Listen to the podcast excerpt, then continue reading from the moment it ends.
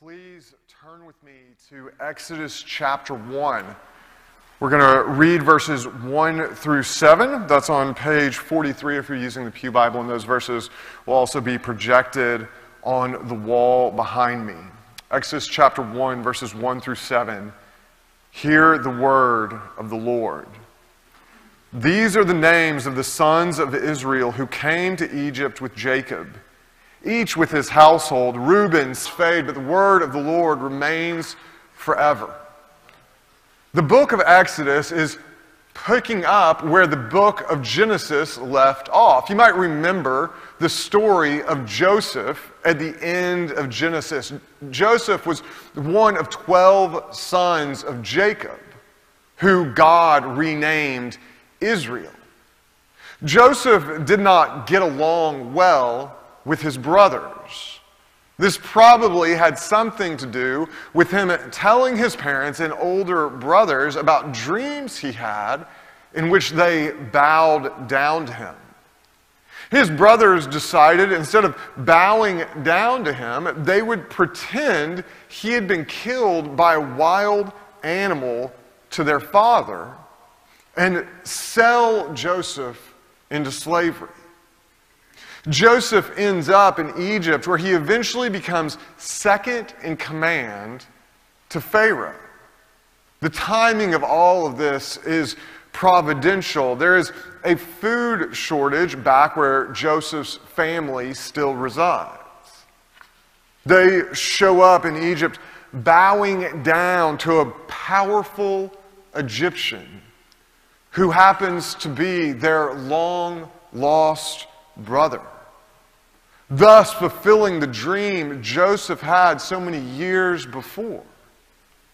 The take home point of this story in Genesis is summed up by Joseph. He says to his brothers in Genesis 45 7, God sent me before you to preserve for you a remnant on earth and to keep alive for you many survivors. Joseph's family, the family of Israel, was saved by God's sovereign provision. God's motivation for providing a means of salvation was not a secret. The Lord was willing, the Lord was fulfilling a promise that he had made to Joseph's great grandfather, Abraham. There was actually not just one promise that was made, God made multiple promises in a covenant that was based on God's own character. The Bible makes clear there is no greater certainty in life than a promise from God. If He says He will do something, He most certainly will. It is not a matter of if, it is a matter of when. God's promises are contingent not on who his people are or the circumstances those people find themselves in. God's promises are contingent on himself alone. And God doesn't waver, God doesn't change. A consistent theme of the whole Bible, but especially the Old Testament, is that God fulfills promises to people that are not very likable. Let's rewind a second to talk about the people today's verses tell us were saved by God because of promises that God had previously made. Jacob, the patriarch, Joseph's father was a dirtbag. He lied to his blind father to steal his brother's birthright. We've already said Jacob's sons sold their brother into slavery. These same sons of Jacob slaughter the male inhabitants of a city after tricking them into circumcising themselves to defend their sister's honor.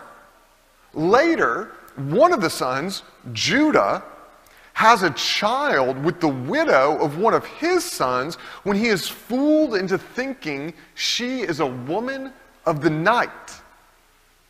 You cannot make this stuff up. These are not likable people. One of the things that is unique about the Bible as a religious text is that the people it tells us about are often so flawed. It doesn't t- paint an idealized version of humanity. People don't determine if God fulfills his promises, neither do circumstances. God can work through whatever circumstances exist. Joseph's brothers made the decision to sell him to slave traders. God did not plant that idea in their mind, but he used the consequences of it in a way they could never have predicted. If need be, God can manufacture the circumstances that allow his promises to be fulfilled. About a decade ago, Anne and I had the opportunity to go visit parts of Greece and Turkey. It was, it was an awesome trip. And while we were there, we visited an island that's part of Greece called Santorini. You've probably seen pictures of Santorini. It's super beautiful. It's this extinct volcano. So there's this rim of the island that kind of looks down to the cauldron of the volcano that's now been filled up by the Mediterranean Sea, and it's this beautiful blue water with all these amazing, you know, little Greek houses and everything. That volcano last exploded about 3,500 years ago. Some scholars argue that the 10 plagues reported later in the book of Exodus were the result of that volcano exploding. Microbiologist Siro Trevisanto, probably didn't say that correctly, author of The Plagues of Egypt, Archaeology, History, and Science, Look at the Bible, argues winds would have carried the volcanic ash to Egypt at some point over the summer. And the toxic acids in the volcanic ash would have included the mineral cinnabar, which could have been capable of turning a river a blood like red color. The accumulated acidity of the water would have caused frogs to leap out and search for clean water. Insects would have burrowed eggs in the bodies of dead animals and human survivors, which generated larvae and then adult insects. Then the volcanic ash in the atmosphere would have affected the weather with acid rain landing on people's skin, which in turn caused boils. The grass would have been contaminated, poisoning the animals that ate it. The humidity from the rain and the subsequent hail would have created optimal conditions for locusts to thrive. Volcanic eruptions could also explain the several days of darkness, which means nine plagues are accounted for.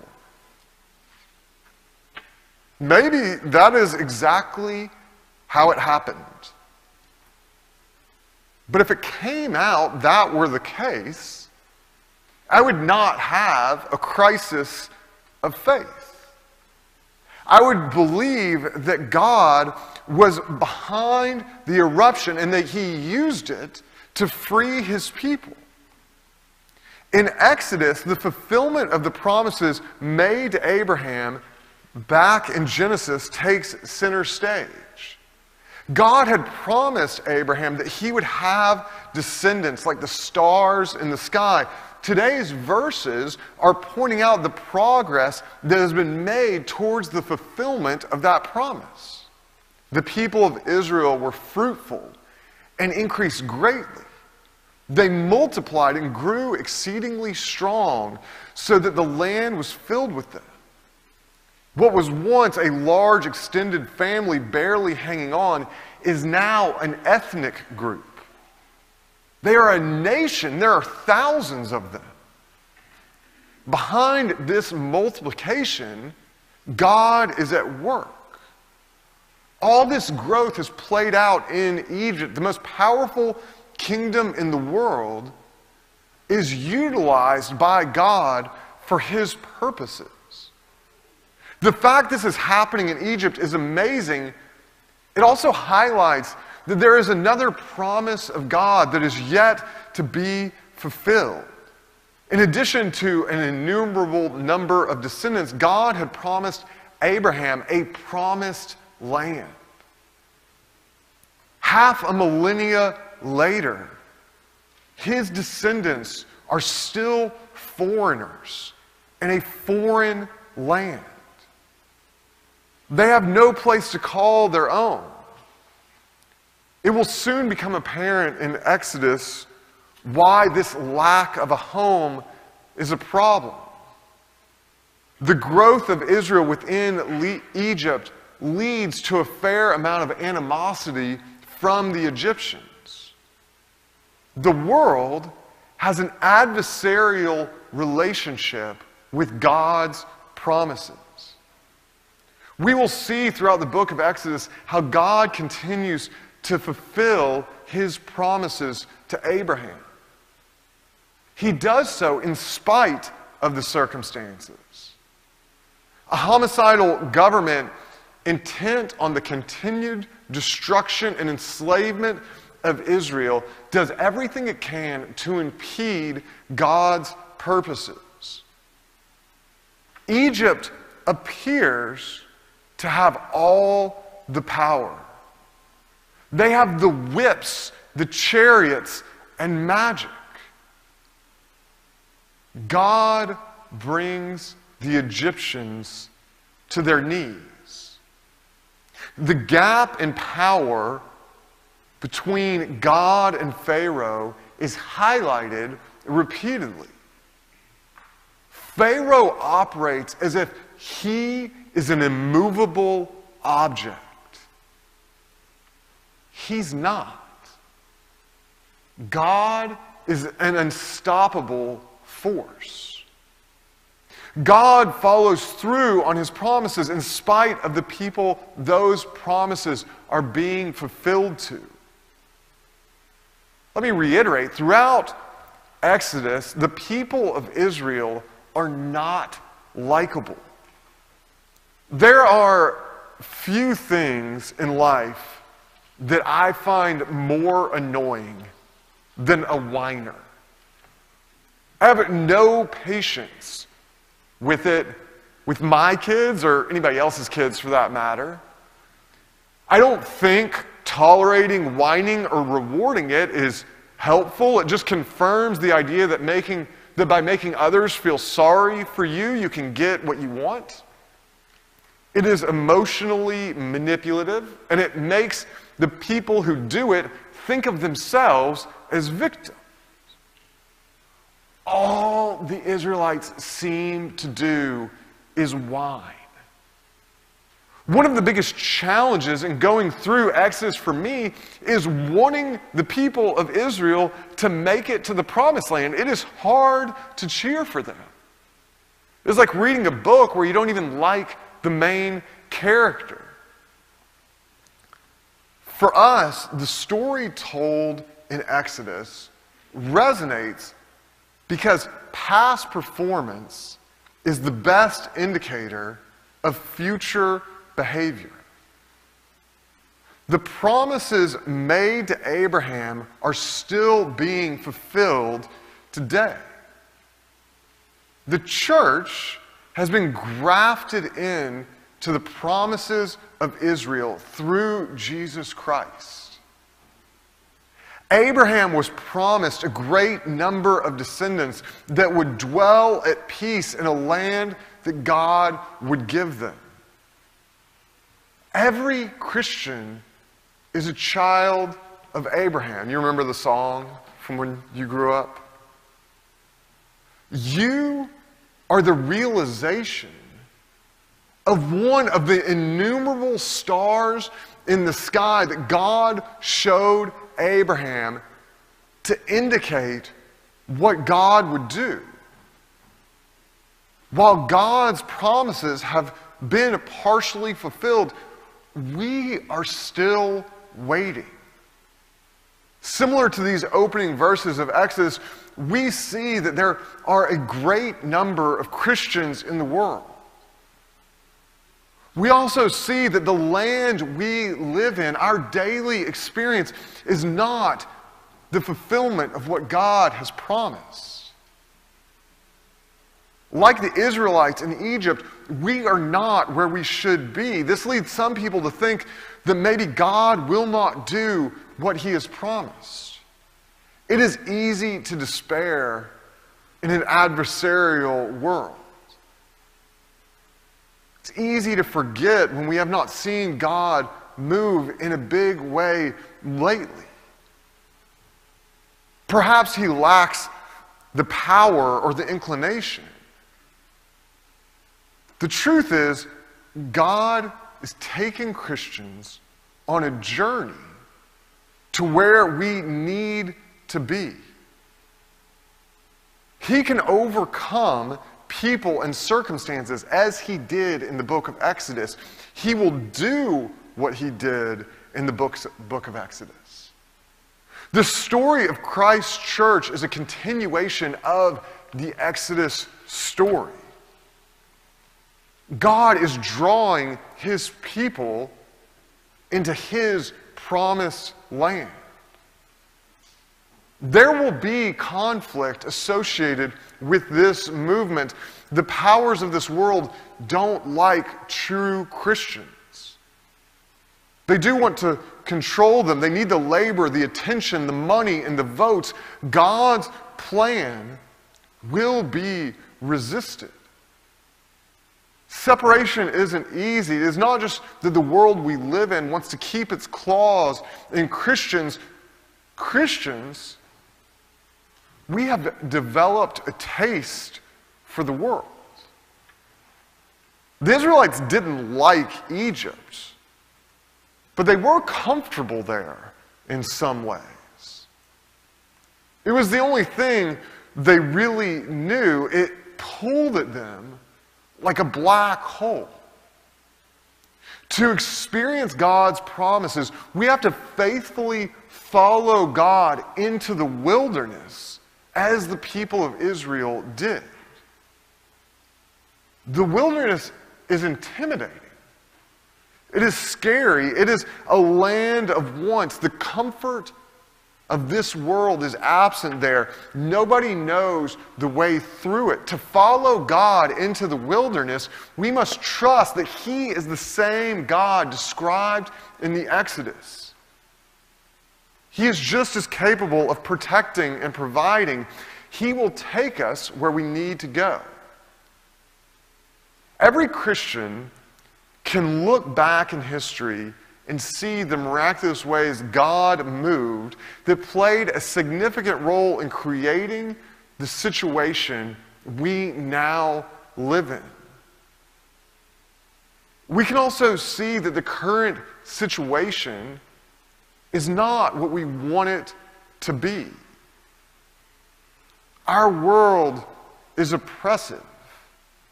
That does not mean that God's providence has failed.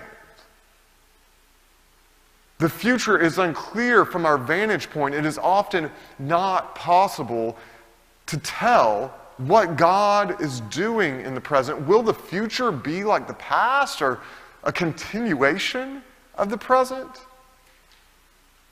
God's future will be neither. Yes, God will act in ways in the future that are similar to the ways he acted in the past. But God isn't interested in going back. He wants to take us forward into a fuller realization of his promises by learning about the exodus of Israel from Egypt, we can learn about the church's exodus from the world. What God is doing now will be difficult. It will involve trials and tribulations. Faith will be required of you and I. The end result is assured. God will fulfill his promises. Let's pray. Dear Lord, we thank you that you are a God who makes promises and keeps them, Lord. That the fulfillment of those pro- promises isn't dependent on who we are. It's not dependent on us being likable or, or good enough or anything else, Lord. It's dependent on you alone. And nothing in this world can prevail over you, that you are at work. Lord, I pray that you would give us the faith and the desire and the understanding to follow you, both as individuals and as your church, as you fulfill your promises. In Jesus' name, amen.